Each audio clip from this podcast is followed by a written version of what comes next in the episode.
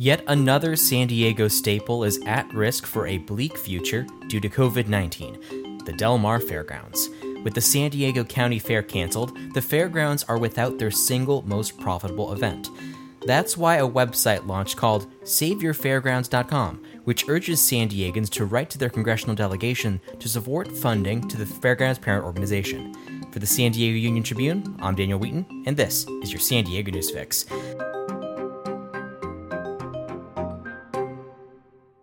Phil Diehl, you cover communities in the North County, and your coverage includes the fairgrounds. How bad are the fairgrounds' financials right now?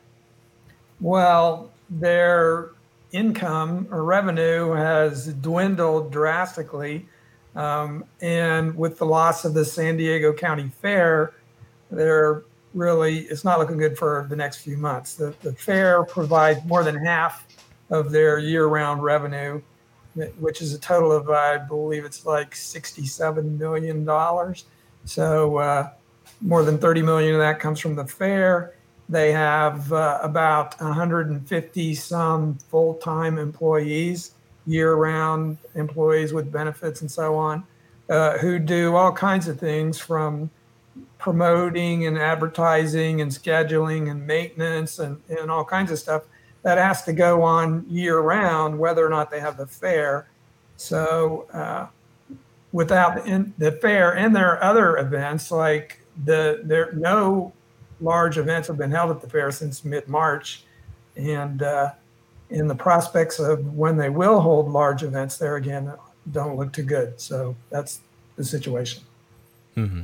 Yeah, those mass gatherings won't come back until we're in the stage four of reopening, which probably isn't going to happen for months unless, you know, miraculously we get a vaccine in time, but that's highly unlikely. Mm-hmm. So, what's the worst case scenario here? What happens if they don't get this funding that, that they want from Congress? What's, uh, you know, the worst thing that could happen? The worst thing that could happen is that they would shut down, which would mean, I suppose, uh, laying off permanent employees and and so on. Uh, as it is, they have the money they need to pay salaries and so on through mid July, they say. But I mean, they're operating at a big deficit and losing money until they can get some of these big events back. Uh, horse racing, which is the second largest moneymaker out there, returns in July. I think it's supposed to start, the season starts July 10th and it goes something like 30 days. Um, and but that's not going to be good this year because they won't have spectators in the stands. I mean, they'll have racing, but it'll be uh, televised and and without spectators to buy food and beverages, uh, they won't make nearly as much money from that as they normally do. So. Mm-hmm. And what's been the strategy kind of in this period of time where many companies are cutting back, furloughing employees? What has the fairgrounds done?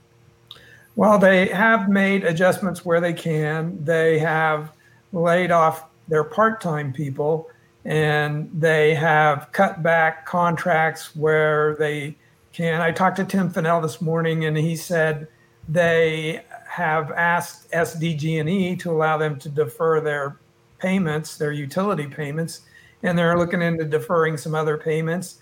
And uh, they have dropped some of their maintenance contracts, non-essential things, cut back on landscaping.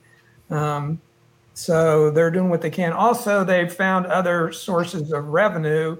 For instance, they store cars there. If you drive by the fairgrounds, you'll see thousands of rental cars parked in the parking lot. So rental cars like Avis and Hertz, they because business is so slow everywhere, they can't rent as many cars, and they're storing those cars uh, all over the country at large places like the Dodger Stadium has a lot of them, and I think the Anaheim Stadium, several other places like that up north. But uh, Del Mar also gets money from leasing those spaces.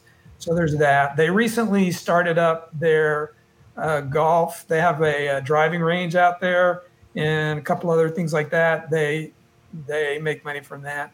They have a, the horse park that they have, which is a 65 acre facility that's three miles east of the fairgrounds. That's also owned by the ag district that runs the fairgrounds. And they still lease boarding facilities of people who keep their horses out there. And they got a couple other money making ventures going on out there. So they have a few small sources, but they don't replace the big sources. Mm-hmm. Yeah, the losing the county fair is you know more than half of their income, so things are not great for the fairgrounds. So you mentioned it uh, a little bit when you were explaining kind of the financials. Where is the money that they're asking for Congress coming from? Can you explain how that would work? Uh, the largest source that they're looking at is from the CARES Act.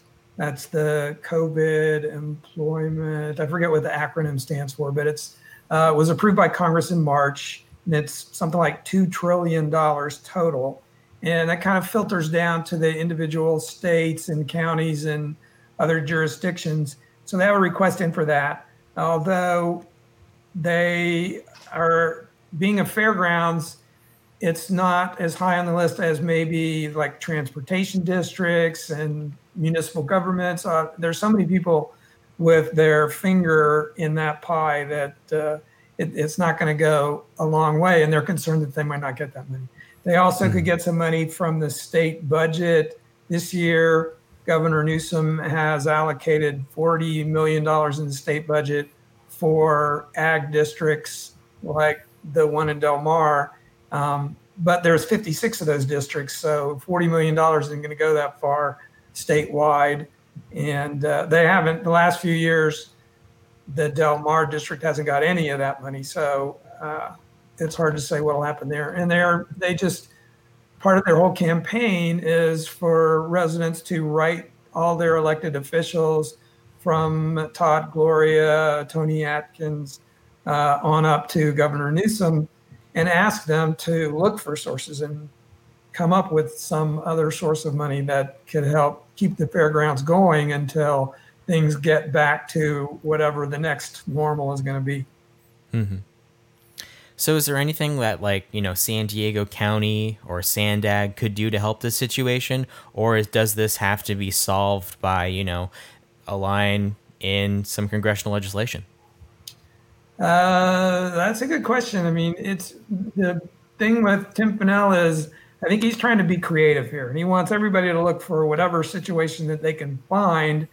Um, and other than the things that he's already suggested or the things that we've talked about, I don't know just what else might be out there. I mean, they're open to possibilities and asking for help.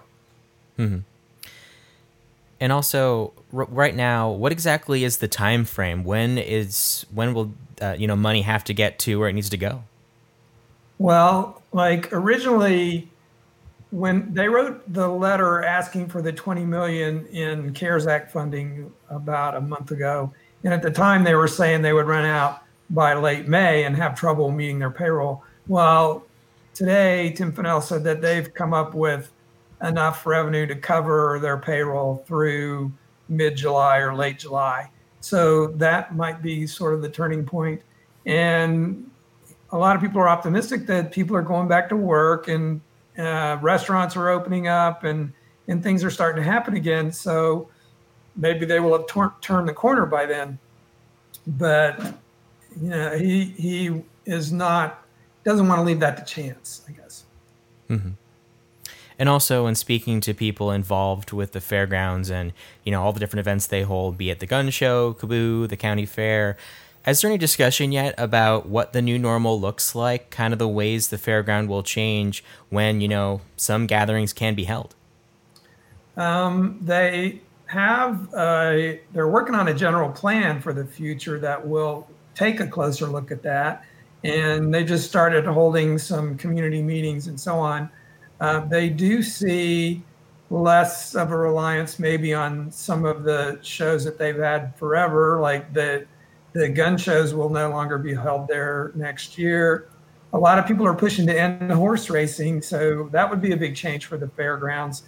Um, and they are building a new arena there to hold more concerts and other entertainment events at what is now the off track betting center. So they have a big building, a complex there called the Surfside Race Place that they built in the 90s, I think, uh, for off track betting. And that place has never been filled to capacity. In the past few years, attendance has been really low to most uh, of the throughout the horse. It only operates during the horse racing season. It's the season across the country, so you can go there and bet on televised races.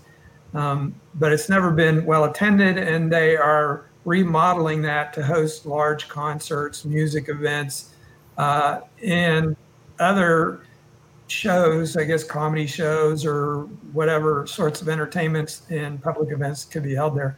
But uh, they're trying to branch out and hold different kind of things. Hmm.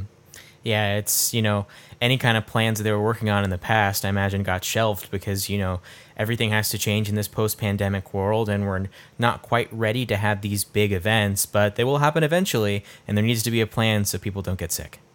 Exactly. All right. Phil Diehl, thank you so much. You're welcome. Thanks for having me. And now, your coronavirus update. San Diego County health officials reported an additional 101 COVID 19 cases on Wednesday, which represented 3% of the 3,021 tests performed.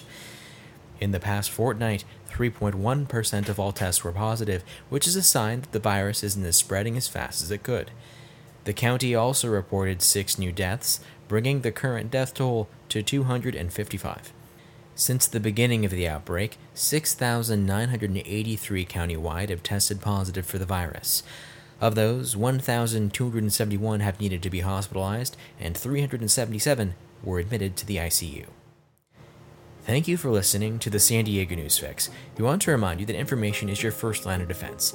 The San Diego Union Tribune is dedicated to bringing you the latest news in print, online, and on our podcasts. Right now, you can read our public health stories related to the virus online for free without hitting the paywall. But you can get all of your news at your fingertips, wherever and whenever you want if you're a subscriber. Don't miss a story, go to uniontrib.com slash subscribe. Until next time.